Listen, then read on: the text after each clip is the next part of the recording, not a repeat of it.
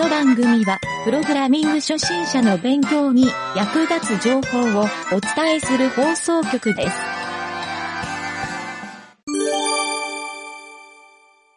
メタバースのコーナーはい、それではね、えー、ルナさんをゲストにお迎えして、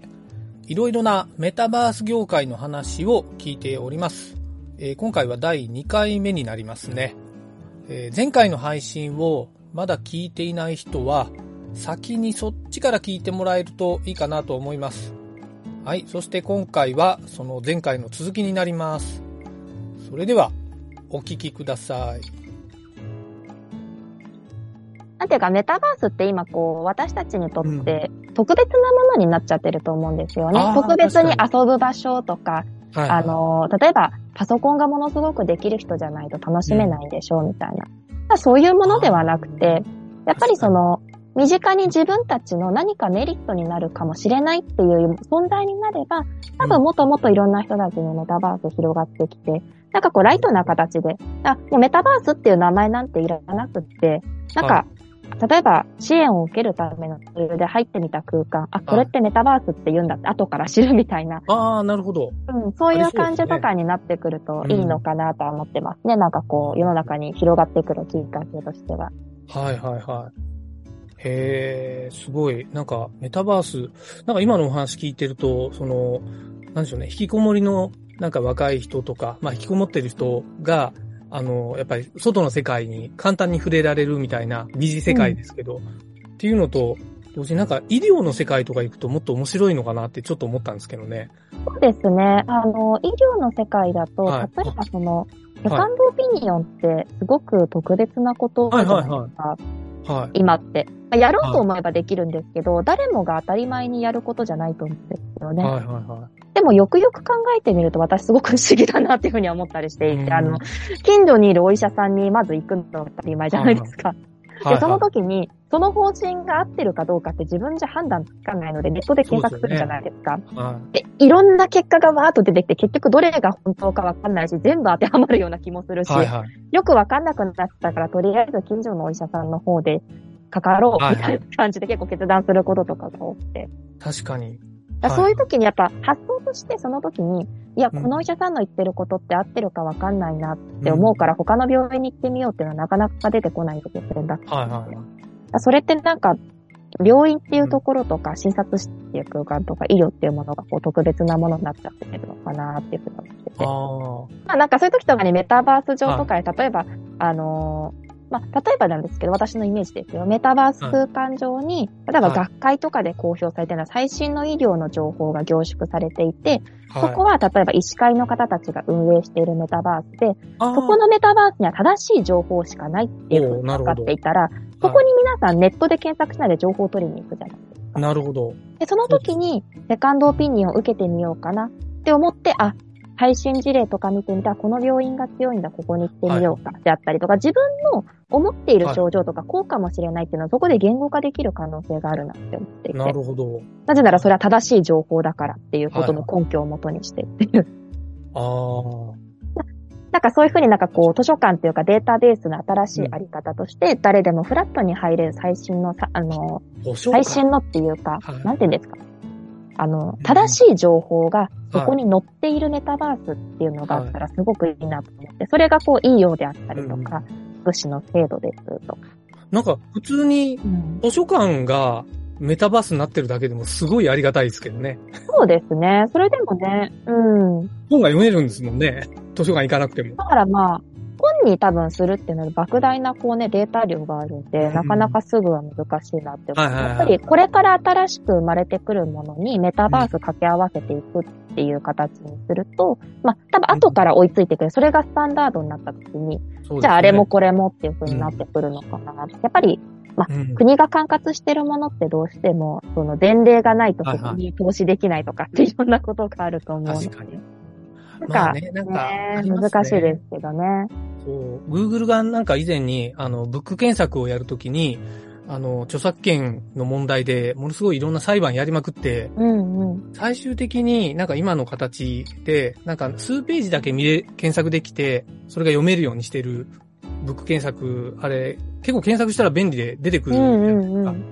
そう。で、あれで出てから僕も本買うこと結構多いんですけど。そうですね。あの、目次だけ見て考えたりしますよね。そうなんですよ。読みたいからこの本買おうかな、みたいなね。そう。なんかそのアマゾンの一歩、さらに先のイメージがちょっとできますね。その、うんうん。デジタル、うん？メタバース図書館とかできたらね。そうですね。だからなんかこう、ね、例えばなんだろうな、まあメタバース空間上にこう、福祉の制度とかもいろんなものがたくさんあるけど、結局、正しい情報、はい、今ってこう正しい情報を自分で見つけに行って、あ、はいはい、これが自分に当てはまるんだっていう情報を握った状態窓口がないと、ちゃんと話ができないと。か。まあ、はいはい、あの、そういうつもりは職員さんとかね、あの、ないとは思うんですけど、うんうん、結局誘導尋問みたいな形で、あなたこうでしょ、こうでしょ、こうでしょ、あ、じゃあ使えませんみたいな感じで。確かに。でも、結構病院とかでもなんかお医者さんの前に立った瞬間に、こう、はい、あ、咳出てる？出てないの？鼻水は？鼻水出てない、はいはい、あ、じゃあ風邪ね？みたいな。え？みたいな感じですぐ終わった診察みたいな。いや、わかる、それ。よくありますね、それ。でもその時って自分のことを自分でも、その自分の症状を言語化しきれてないので、いや、あの、咳は出てないんですけど、肺のあたりが痛いんです。こんな感じで痛いんですとかっていうふうに伝えられながら、また変わるかもしれないはいはいはい。ただそういうことを伝えることすらもできないっていうのは、なんかこう、情報が足りてないのかなっていうプラス、うん、で、はいはい、情報が足りてないって情報化社会なのになんで情報が足りてないんだって思うときに、正しい情報がどれかわかんないからもうなんて言っていいかわかんないみたいな。まあでしょうね。うん、よくわかりますね。なんかそういうことなのかなっていうふうに思ってると、うん、やっぱりその、まあ、厳選された情報というか、正しいソースを持った情報が集まってる場所っていうのが、うん、まあ今だとそのリアルの場所に結局集結している、例えばお医者さんだと学会ですだったりとか、なるほど。はい、そういうふうな、なんていうか中、中央集権って言ったらちょっとあれなんですけど、中央集権的な構造がメタバースとかでは一つ新しい形が埋めるんじゃないかなと、もう私は思ってますね。なるほど。誰でもアクセスができるっていうところから。確かに。逆に言うと、えー詐欺とかに使われると怖いですね。そうですね。まあ、ただそこがやっぱりブロックチェーンが繋がってくると。なるほど、なるほど。やっぱりそういう誰かを騙した人だとかっていうのはやっぱ可視化されていくので、はいはい。そういうこともその、悪いように使えばきっとどいくらでも悪くできるとは思うんですけど、ねうん、ただの空間として運用してる場合には、そこに多分ブロックチェーンが入ってくると、またそういうのもその、防げる可能性が出てくるんじゃないかな、まあ、そうですよね。そっちも発達していくでしょうね。うん。リアルよりそっちの方が安全かもしれないですね、逆に考えると。まあ、そうですね。なんていうか、やっぱりその、リアルだと、例えば、あの、なんていうか、暴力を振るってくる人がいたら防ぎようないじゃないですか。そりゃそうですね。ただ、メタバースだと言葉の暴力は受けるかもしれないけど、フィジカルの暴力は受ける可能なるほど可能性がないので、もしかしたら安全かもしれないですよね。もうね、あの、アメリカの方って銃の乱射事件多いじゃないですか。うん。もうアメリカは全部メタバースになりゃいいのね。確かに。まあ、でもそういう風にね、なったらね、なんか、なんかちょっと、よく言われるんですよ。メタバース空間上で、例えばいじめが起きたりしませんかみたいな。いや、なるほど。リアルの世界でも、ね、でもいじめ、でもリアルの世界でもいじめなくなってませんよね、みたいな。まあ、いじめはやっぱりちょっと人間心理的にね、うん、なくなるもんじゃない気はするんですよね。そうですね。ただ身体の暴力は受けることがなくなるんで、うん、なるほど。ここってじゃあどうなんだろうねっていうのもありますよね。だからまあそこはちょっと突き詰めていくとまたね、うんうん、あの、いろんな方のいろんな意見があると思うんですけど、ただやっぱり、うん、まあ、リアルでなくならないことがバーチャルの世界でなくなるはずはないっていうのもやっぱあるのかなとは思っていて。なんか、あの、僕あんまり、あの、周りにいないんですけど、そのハンディキャップを負った人とかが、うん、例えば本当に、あの、歩きたいけど足怪我しても、うん、あの、車椅子生活している人が、なんかメタバースの中で自由に走り回れるみたいな、まあコントローラーの操作なんですけど、うん、でも他の人から見たら、まあその人が歩いてるように見えるんで、まあ、いわゆる5体満足な演じ方ができるみたいな、うん、ちょっと、それはそれでやっぱり今まで夢の世界みたいなものが、うん、やっぱりなんか実現できる一つの手段かなっていうふうに、ちょっと思ったね、いや、そうですね。本当にその通りで、やっぱり私が関わってきたそのイベントの中とかでも、はい。まあそのイベントの中で音声で会話することができるんですよね、はい、メタバース。はいはいはい、はい。で、たまたまその時話していた方が、まあちょっと喋ってる時に、まあ、実は私、車椅子なんです、普段。って言って。あ、そうなんですか？って言って。はい、だから、こういうお祭りに、来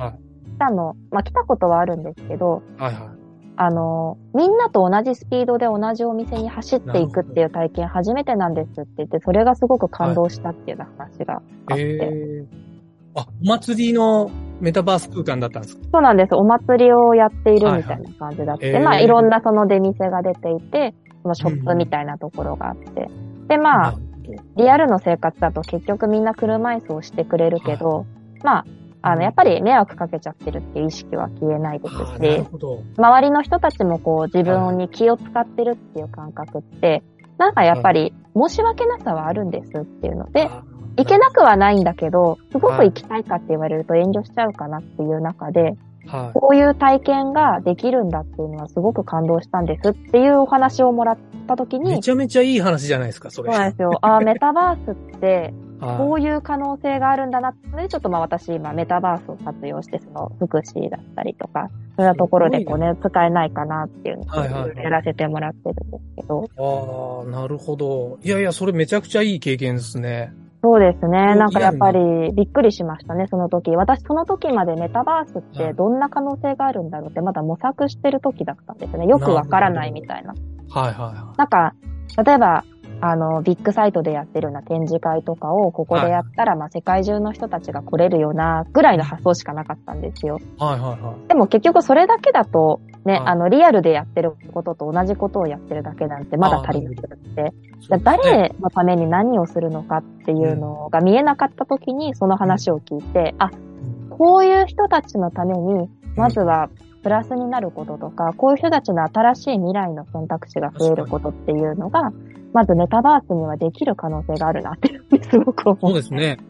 やっぱあの、うん、人類が、あの、みんな夢に思ってる空を飛ぶみたいなのできるじゃないですか。うん、そうですね。うん。あれやっぱりなんか僕もちょっとそういう、あの、オキュラスとか被った時に、あの、なんかスカイダイビングするようなやつ、アプリを体験させてもらったんですけど、いや、空飛んでんじゃんって思うんですよね、うん、あれ。やっぱ視覚をがっつり奪われると。うん、そうですね。あの疑似体験はやっぱ気持ちいいというか、そう。うん、逆にすぐ酔っちゃうんですけどね。確かに、まあなんであの、ゴーグルっていうデバイスはちょっとやっぱり一般化するにはもっと軽量化して、それこそコンタクトとかメガネみたいな感じとかにならないと、なかなかこう一般普及っていうんですかね。まあスマホみたいにみんなが当たり前に使うような、ものにはまだならないのかなっていうふうにはちょっと私個人的には思っていて。いやいや、だってあれ、ゴーグルつけて街中歩けないじゃないですか。そうなんですよ、ね。あのゴーグルつけてなんかこう、なんか例えばやったとしても危ない相当、今、やっぱり相当変な人に見られますよね。あれで街中歩いてたら。うん、やったら外のカメラで外見えてたとしても、うん、やっぱ相当不気味ですよね、あれ。そうですね。なんかやっぱり自宅とかで、なんていうか、その VR ゴーグルのゲームとかあるじゃないですか。はいはいはい。あれやっててもたまに壁とかにぶつけたりしますからね。あ、ありました。僕も手思いっきりぶつけましたよ、あれ。ね。で、こう、外から見るとなんか変な動きわさわさしてて、やばいやつみたいな。確かに。そうなんですよ、あれ。そう。まあ、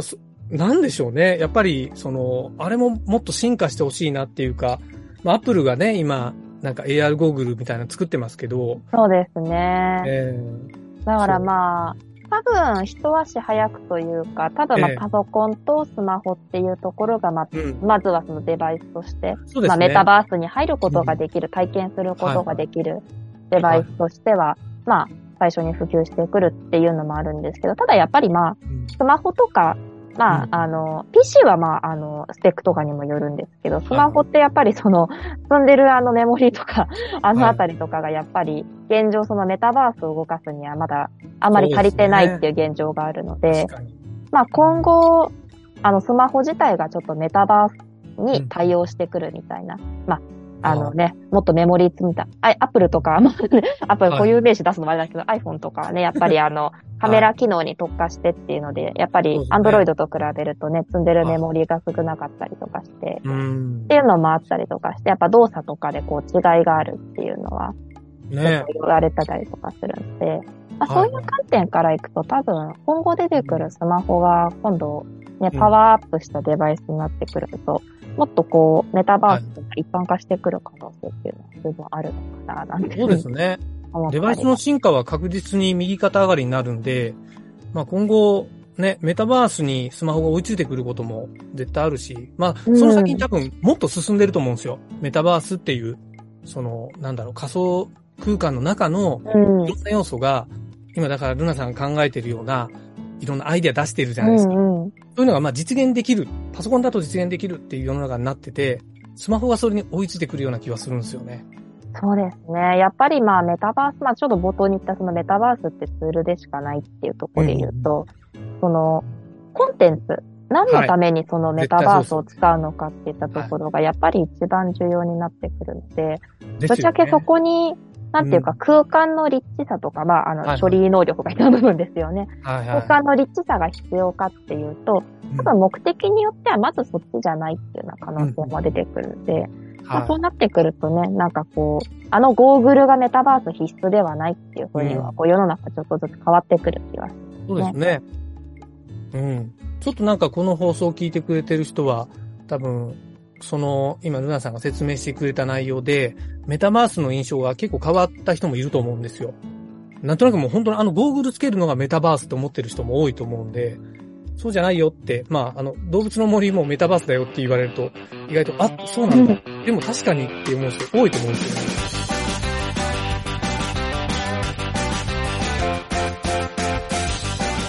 番組ホームページは、https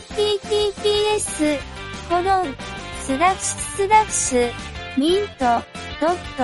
マークスラッシュラジオです。次回もまた聞いてくださいね。